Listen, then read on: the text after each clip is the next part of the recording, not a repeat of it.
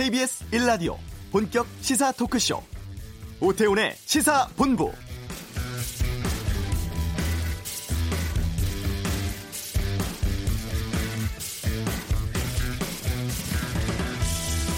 우리 헌법 전문에는 3.1운동으로 건립된 임시정부의 법 통과 불의에 항거한 4.19 민주이념을 계승한다고 되어 있습니다. 87년 6월 항쟁 이후 직선제 개헌으로 9차 헌법 개정 당시 야당은 5.18 정신을 헌법에 담으려 했지만 무산됐었는데요. 조금 전 5.18 기념식에서 문재인 대통령 헌법 전문에 5.18 민주화 운동을 새기는 것은 5.18을 위대한 역사로 자리매김하는 일이라면서 언젠가 개헌이 이루어지면 그 뜻을 살려가기를 희망한다고 말을 했습니다. 40주년을 맞는 오늘 광주의 모습은 전과는 많이 달라 보입니다. 여야 정치권이 대거 광주를 찾았고 미래통합당 주호영 원내대표 당내 5.18 폄훼 발언에 대해 사과를 했죠. 또 본격적으로 5.18 진상규명조사위원회도 활동에 들어갔습니다. 세월은 흘러가도 산천은 압니다. 오태훈의 시사본부 5.18을 경험하지 못한 청년 세대가 5.18을 어떻게 생각할까? 잠시 후 이슈에서 알아보는 시간 갖겠습니다. 경제브리핑 오늘은 전 국민 고용보험 시대에 대해 살펴보는 시간 갖겠고요. 2부 외교전쟁. 코로나 내전으로 불립니다. 미중 갈등 최근의 상황 전망해 보도록 하겠습니다. 또 시사구말리 준비되어 있는데요. 5.18 40주년, 또 정의기억연대 여러 논란 등에 대한 다양한 의견 듣는 시간 준비하겠습니다. KBS 라디오 오태훈의 시사본부 지금 시작합니다.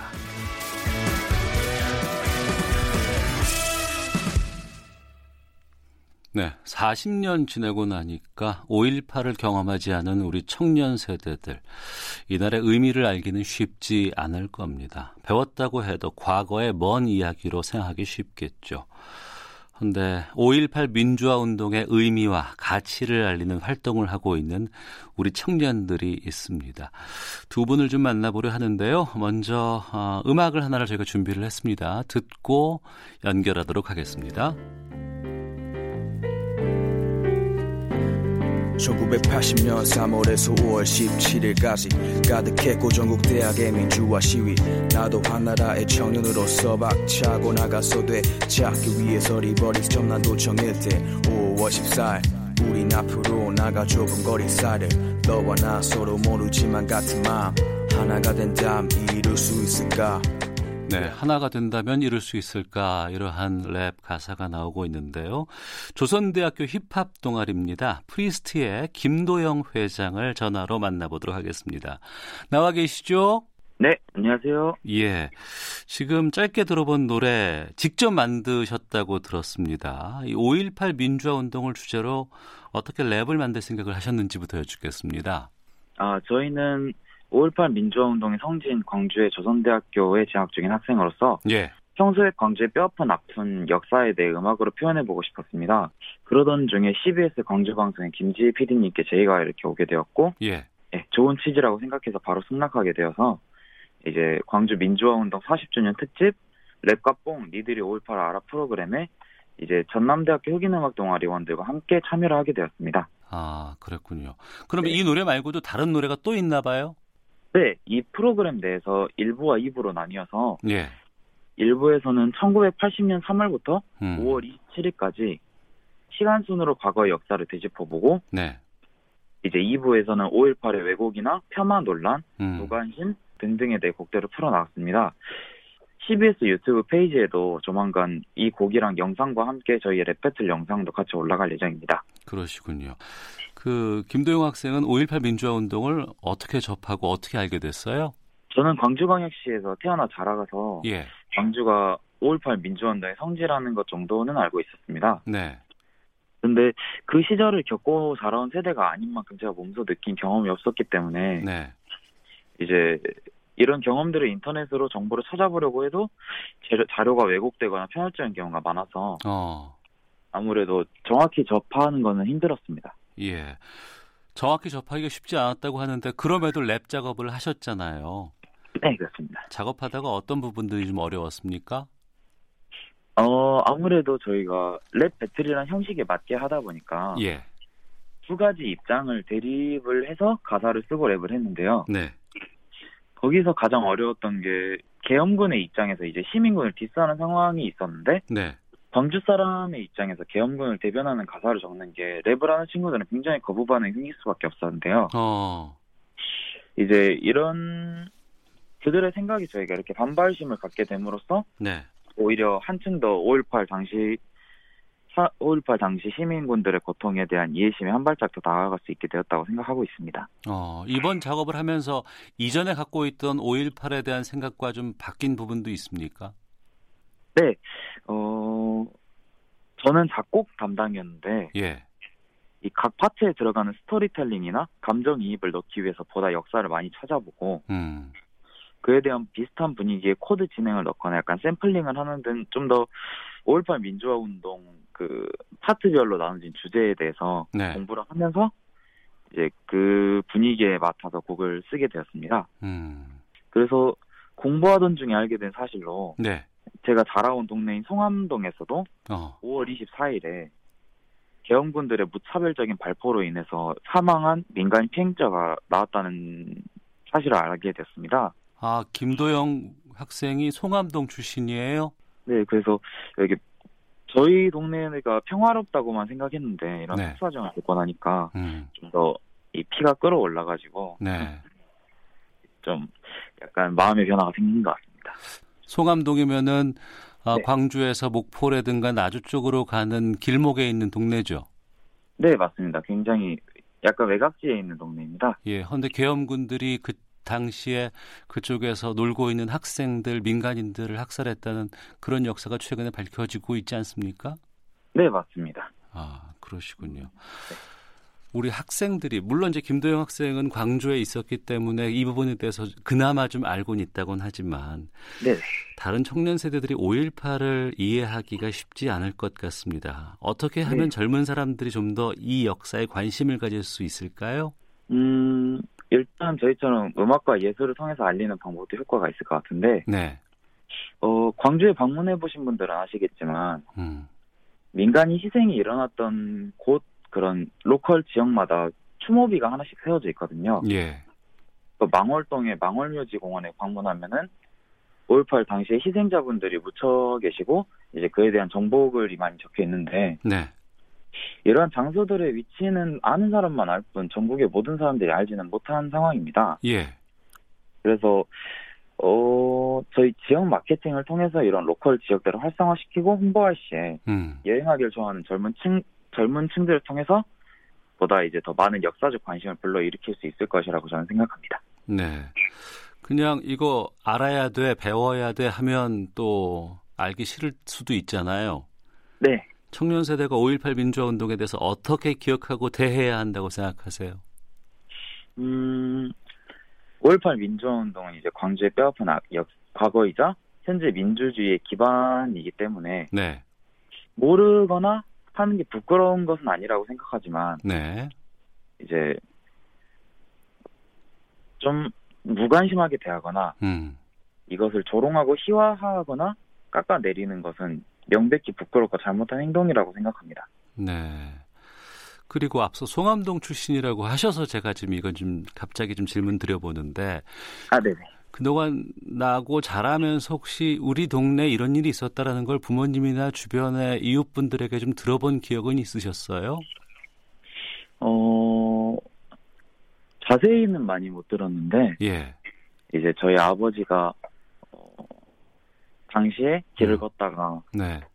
그 계엄군이 흘린 총알을 주었다든지, 음. 이런, 세- 이런 자, 자잘한 이야기들은 종종 들어왔습니다. 하지만 구체적인 얘기나 이런 것들은 잘 말씀을 안 해주셨네요. 네, 보통 그렇게 말씀을 잘 안 해주셨어요. 아, 그렇군요. 알겠습니다. 끝으로 5.18 민주화 운동 잘 모르는 주변 친구들이나 또래에게 하실 말씀 있으면 좀 해주시죠. 어, 옛 선배님들의 희생이 있었기에 저희 세대가 보다 나은 세상에 살고 있다고 저는 생각합니다. 네. 어, 아까도 말씀을 드렸지만, 어, 이 5.18 민주화 운동에 대해서 잘 알고 있는 것은 굉장히 자랑스러운 일이기 때문에, 음, 음, 음, 기억하고 추모를 해줬으면 좋겠다고 저는 방법의 말씀 드리고 싶습니다. 알겠습니다. 앞서 저희가 짧게 들어봤는데 이 노래를 다 들으려면 어떻게 하면 돼요? 음, 이제 광주 CBS 유튜브 채널에 몇 예. 곡의 이제 유튜브 영상과 함께 같이 올라갈 예정입니다. 아, 유튜브에서 검색해 보면은 다 들을 수 있겠네요. 네, 그렇습니다. 예, 알겠습니다. 오늘 말씀 잘 들었습니다. 고맙습니다. 네, 감사합니다.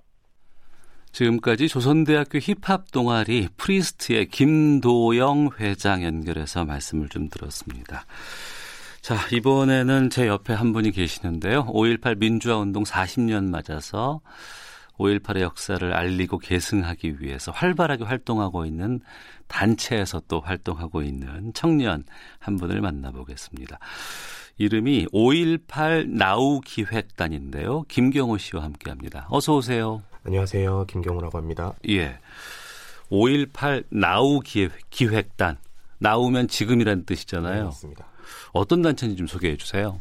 그 5.18 광주민주화 운동이 40년이 지난 지금 현 시점에서 예. 어, 우리 청년 세대가 지금 역사를 기억하고 음. 이 저항 정신을 좀 계승하자 예. 이런 취지로 만들어진 단체입니다. 아 그렇군요. 네. 이분들이 어떻게 해서 이렇게 모여서 활동하게 되는 거예요? 어, 저희가 광주에 관심이 있으신 분, 어. 또 광주에서 그 초중고를 지내신 예. 분들과 어. 함께 이렇게 하게 되었습니다.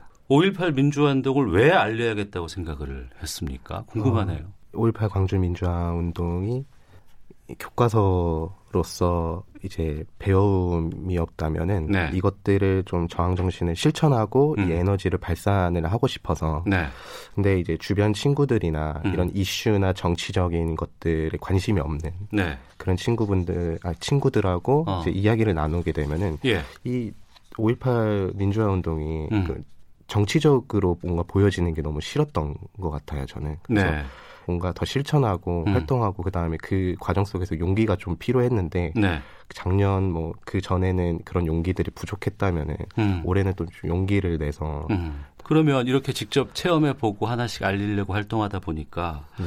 이5.18 민주화운동이 좀 우리 역사에서 차지하는 비중이나 의미, 가치 같은 것들이 좀 있다고 보세요? 어, 지금 우리가 네. 이렇게 어, 민주주의를 실천할 수 있는데 음. 근간이라고 저는 생각을 하고 네.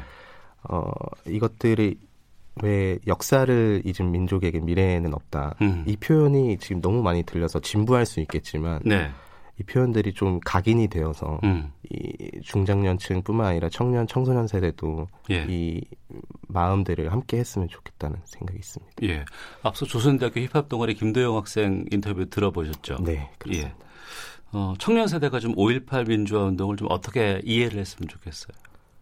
이게 민주주의의 실천을 어. 이제 얘기하자면은 좀 긴데 예, 예. 우리가 지금 행사할 수 있는 권력은 투표밖에 없다고 생각해요. 어. 근데 그 투표를 할 수 있는 것도 예. 우리 민주화 운동이라고도 생각을 하고 음. 우리가 지금 가게에서 뭐 책을 산다는 음. 그 우리가 일상생활을 그 평소 평소에 하는 일상생활들을 네, 네. 그러니까 평범하게 하는 것. 그날에 많은 분들의 노력과 희생이 있었기에 지금의 우리 삶이 좀 평범해질 수 있고 네. 더욱더 많은 것들이 그냥 자연스럽게 이해될 수 있는 그런 네. 상황이었다. 네, 네. 어, 알겠습니다.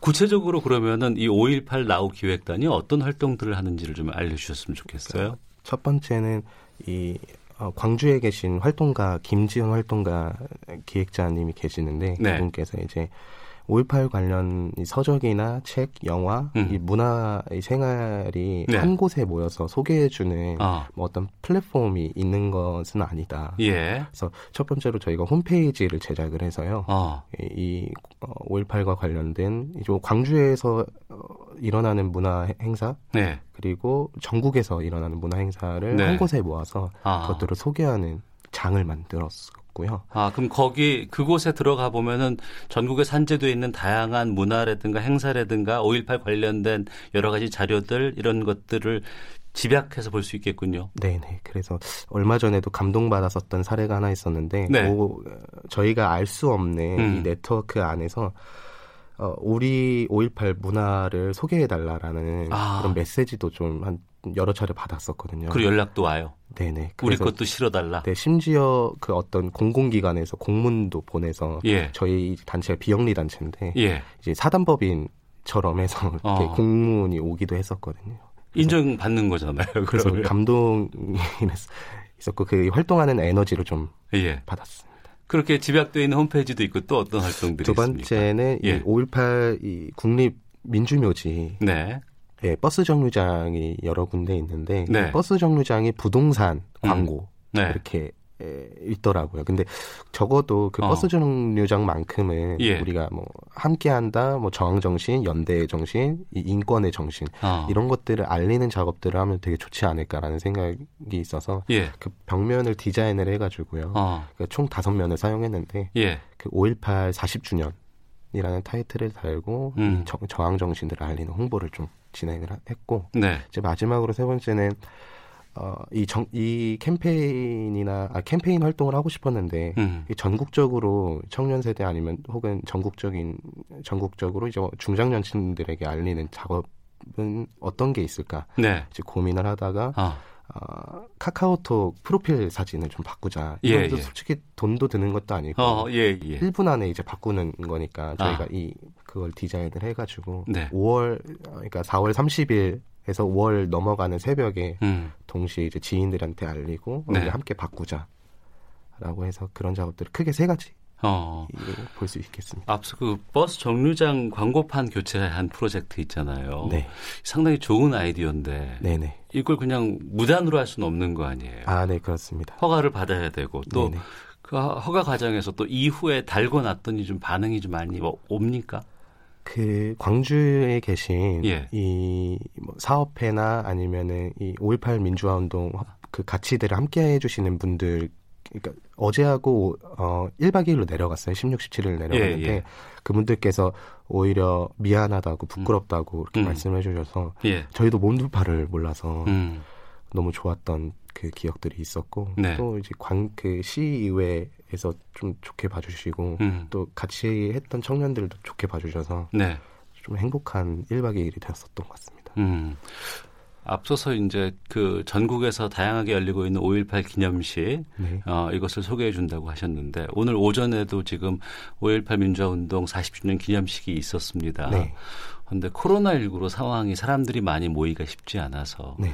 좀 거리두기를 실천한 그런 거였고 오늘 같은 경우에도 대부분의 이 어떤 기념식을 온라인으로 진행을 한다고 들었어요. 네네. 어떤 행사들이 있었는지 또 있는지를 알려주신다면. 첫 번째는 국립 아시아 문화의 전당 옛 전라 전라남도 도청이었죠. 예. 거기서 진행하는 이제 어, 연대 홀씨 음. 전시들이 되게 많이 있었고, 예.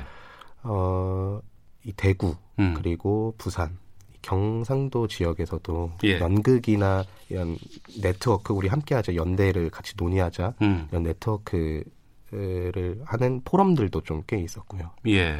아, 청년 세대들에게 좀 5.18을 좀 현실적으로 인식할 수 있도록 하기 위한 준비 작업들은 어떤 게 있을까요? 저희가 새롭게 시도했던 것 중에 하나가 이제 택시 운전사 영화가 있지만 예. 저희가 그거를 조금 패러디해서 음. 버스 운전사라고 해서요. 아, 그런 작품도 만들었어요? 그 원정대를 한 한 번 떠나려고 했었어요. 예, 그러니까 예.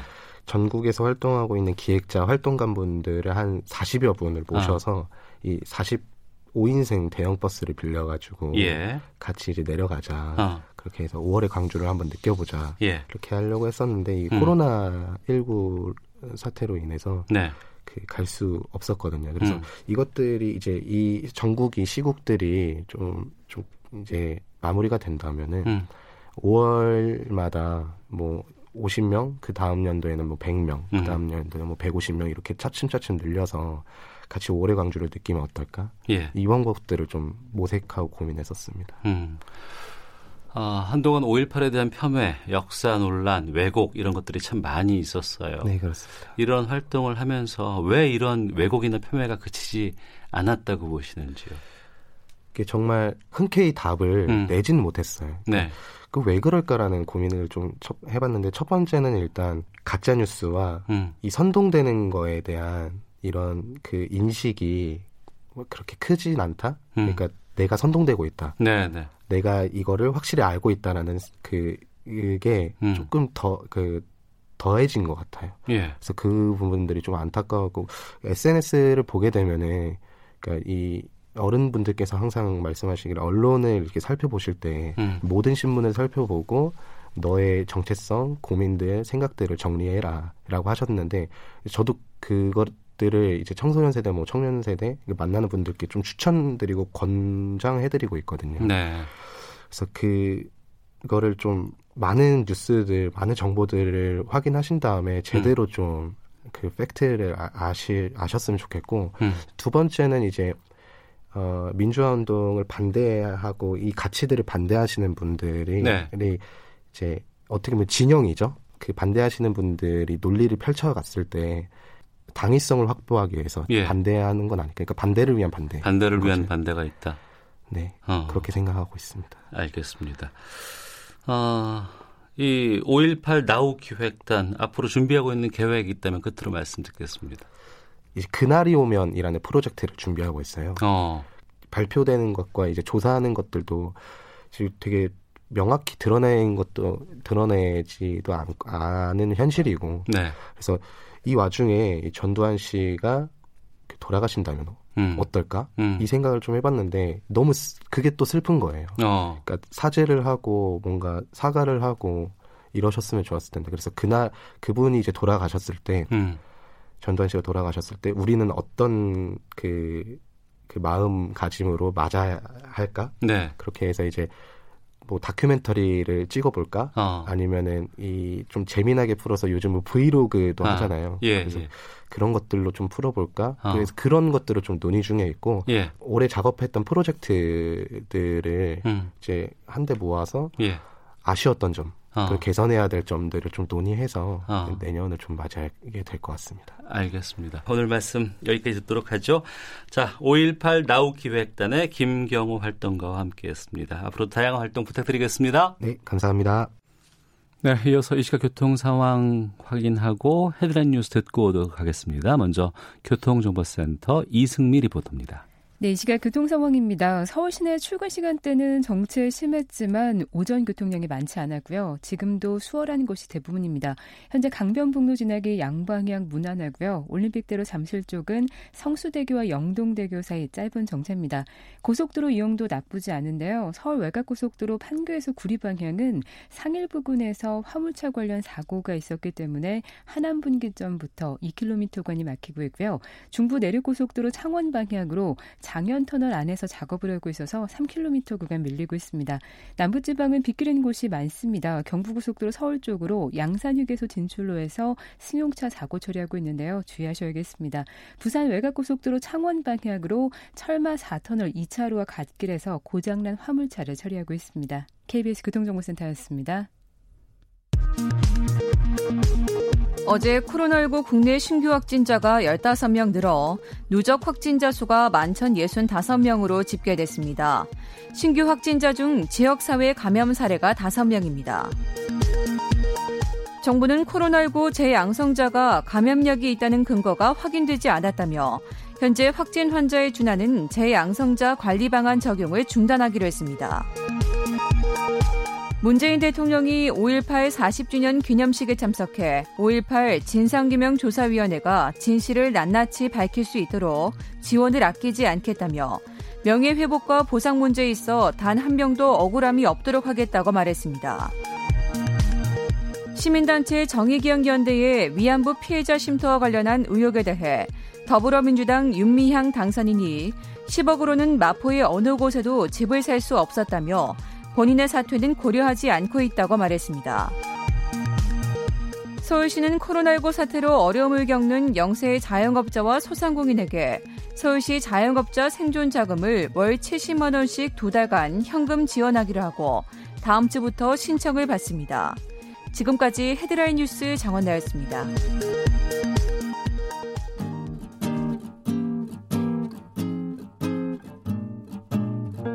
KBS 1라디오 오태훈의 시사본부 여러분의 참여로 더욱 풍성해집니다. 방송에 참여하고 싶으신 분은 문자 9730번으로 의견 보내주세요. 짧은 문자는 50원, 긴 문자는 100원의 정보 이용료가 붙습니다. 애플리케이션 콩과 마이케이는 무료고요. 시사본부는 팟캐스트와 콩, KBS 홈페이지를 통해 언제나 다시 들으실 수 있습니다. 많은 참여 부탁드려요. 네, 12시 45분 됐습니다. 어려운 경제 이슈를 알기 쉽게 풀어드리는 시간이죠. 경제브리핑 참 좋은 경제연구소 이인철 소장과 함께합니다. 어서 오세요. 네, 안녕하세요. 코로나19 때문에 지난달 취업자 수가 외환 위기 이후 가장 큰 폭으로 줄었어요. 그렇습니다. 자, 이 고용 그나마 이제 쇼크라는 표현을 쓰기에 적합합니다. 외환위기 수준으로 지금 고용 시장 상황이 좋지 않다라는 건데요. 네. 어, 통계청에 따르면 지난달 취업자 수가 1년 전에 비해서 47만 6천 명이 감소했습니다. 네. 외환위기 파장이 미쳤던 1999년도 2월에 65만 6천 명의 일자리가 줄어들었으니까 21년 2개월 만에 그 기록을 갈아치운 겁니다. 앞서 지난 3월에도 신규 취업자가 19만 5천 명 줄었고요. 네. 4월에는 두 배 이상 더 준 겁니다. 음. 근데 고용은 후행성이에요. 5월, 6월 지표가 더 안 좋아질 가능성이 높다는 어. 겁니다. 그래서 그러면 어떤 일자들이 없어졌을까? 코로나19는 역시 취약계층, 청년, 음. 여성, 그리고 임시 일용직 일자리를 덮쳤는데요. 연령대별로 보게 되면 60대 이상만 취업자가 늘어났을 뿐 20대 이하 취업자는 24만 5천 명 줄었는데요. 네.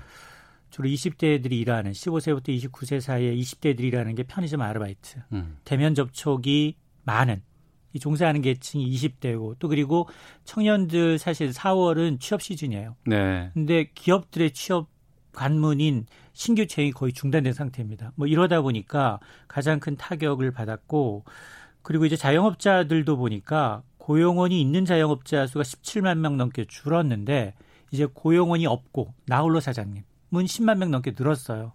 이 얘기는 종업원 내보내고 내가 직접 운영하거나 가족 노동력에 의존하고 있다라는 얘기고요. 이러다 보니까 이제 소비 위축이 이어지다 보니까 대면 서비스 업종들, 숙박 음식점, 교육 서비스업 6년 아, 만에 가장 큰 폭으로 줄었습니다. 예.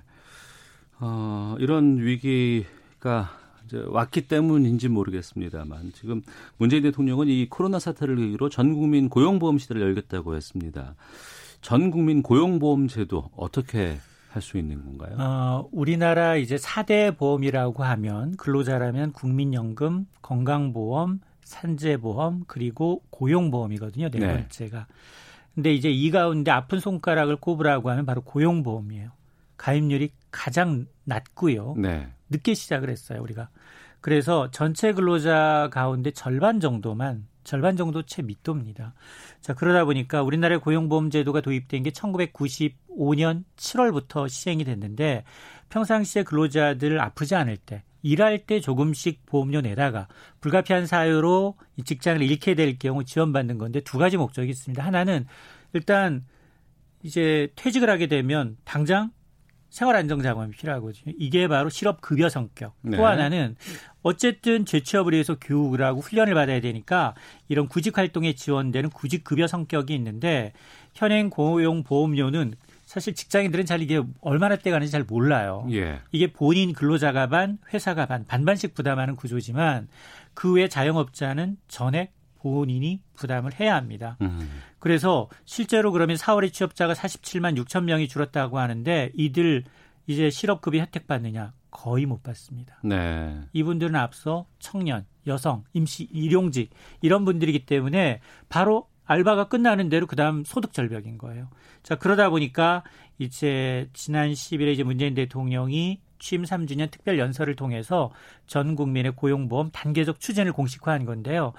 이건 사실은 우리가 이제 위기를 겪으면서 실업이라는 게 뭐 정상적인 경제 활동에서는 많이 발생하지가 않거든요. 네. 근데 1997년, 8년 위기, IMF 위기 이후에 우리가 어떤 안전망을 도입을 했느냐? 기초생활 보장 제도를 도입을 했고요. 네. 또 이번에 코로나19 이후에는 뭘 할 거냐? 바로 고용 안전망을 더 확충하겠다라는 대통령의 공약 사항이기도 합니다. 음. 지금 고용보험은 그럼 어떤 형태인 거죠? 그러니까 앞서 제가 이제 고용보험이라는 게 근로자들은 잘 모릅니다라고 했는데 이미 원천 징수하거든요. 예, 예. 어, 전체 받는 월 급여의 1.6%를 본인이 0.8, 회사가 0.8씩 부담하는 거예요. 예. 근데 사각지대가 워낙 많습니다.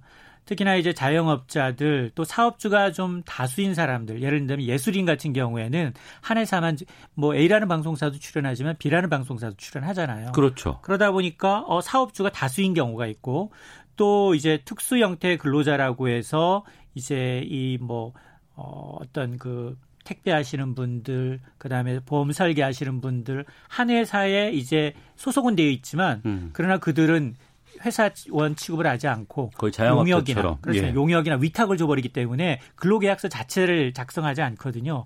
이런 분들이 굉장히 지금 고용보험의 울타리 밖에 있다는 겁니다. 음. 그래서 올 3월 기준 전체 고용보험 가입자 수를 따져보게 되면 전체 우리나라 경제활동 인그 근로자가 한 2,700만 명이라면 1,300만 명을 밑돌아요.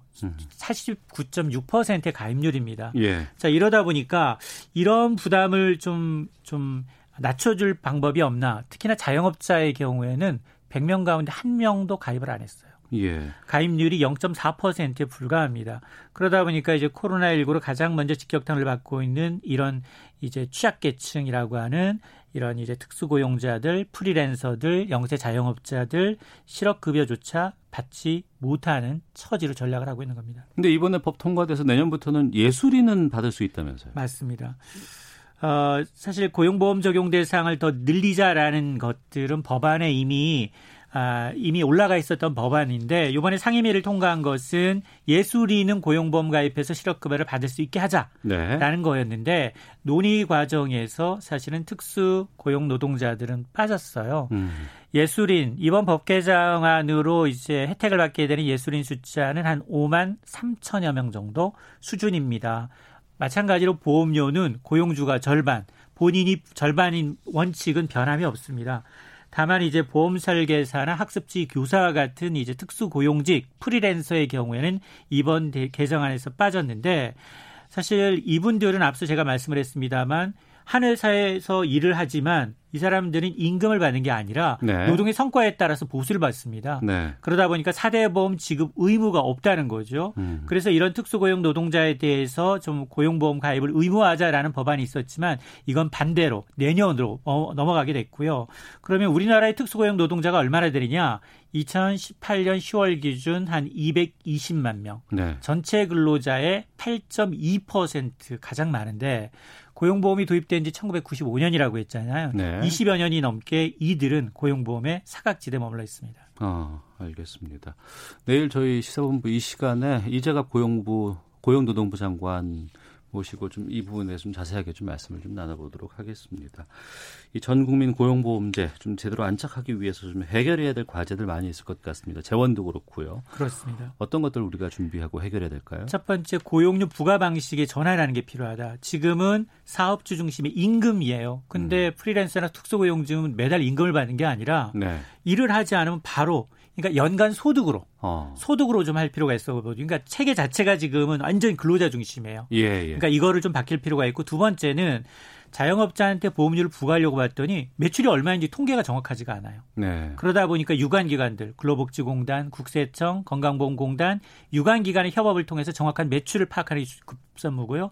세 번째, 그렇게 파악한다 하더라도 인센티브가 없으면 자영업자들은 가입을 안 합니다. 어. 전액 100% 본인이 부담할 거면 그로 인해서 사대 보험이 다 가입을 해야 되고요. 예. 매출을 또 꺼리는 분들이 있기 때문에 이들에 대한 인센티브를 주는 방안도 고려를 해야 되는데 결국은 고용 안전망에 대한 노사정, 이 사회적 대화 균형을 좀 찾을 필요가 있습니다. 우리가 의료보험 같은 경우에는 이제 지역 가입자, 직장 가입자 나누잖아요. 맞습니다. 이런 방법들도 좀 필요할 수 있을까요? 그렇습니다. 그런 방법도 이제 고려할 필요가 있습니다. 어, 그렇군요. 재원이 많이 부족할까요, 지금 현재? 재원이 사실은 지난달만 어. 실업급여 신청자 수 거의 1조 원 가까이 돼요. 예. 근데 지금 이런 추세로라면 올해 고갈될 가능성이 있거든요. 음. 그러니까 이 부분에 대한 지금 보험료를 아까 1.6%라고 하는데 선진국에 비해서 좀 낮아요. 아, 우리가 그렇습니다. 그러니까 이걸 좀 높이는 방안 아니면 이제 결국 이제 고용보험료를 올리거나 부족분을 국민 세금으로 충당하기 때문에 이 세금이 늘어나는 부분에 대해서는 사회적 논의가 더 필요합니다. 알겠습니다. 자, 참 좋은 경제연구소 이인철 소장과 함께했습니다. 오늘 말씀 고맙습니다. 네, 고맙습니다. 예. 잠시 후 2부 외교전쟁 시간이 있는데요. 코로나19 둘러싼 미국과 중국 간의 갈등 고조되고 있는 상황에 대해서 전문가와 함께 말씀 나누겠습니다.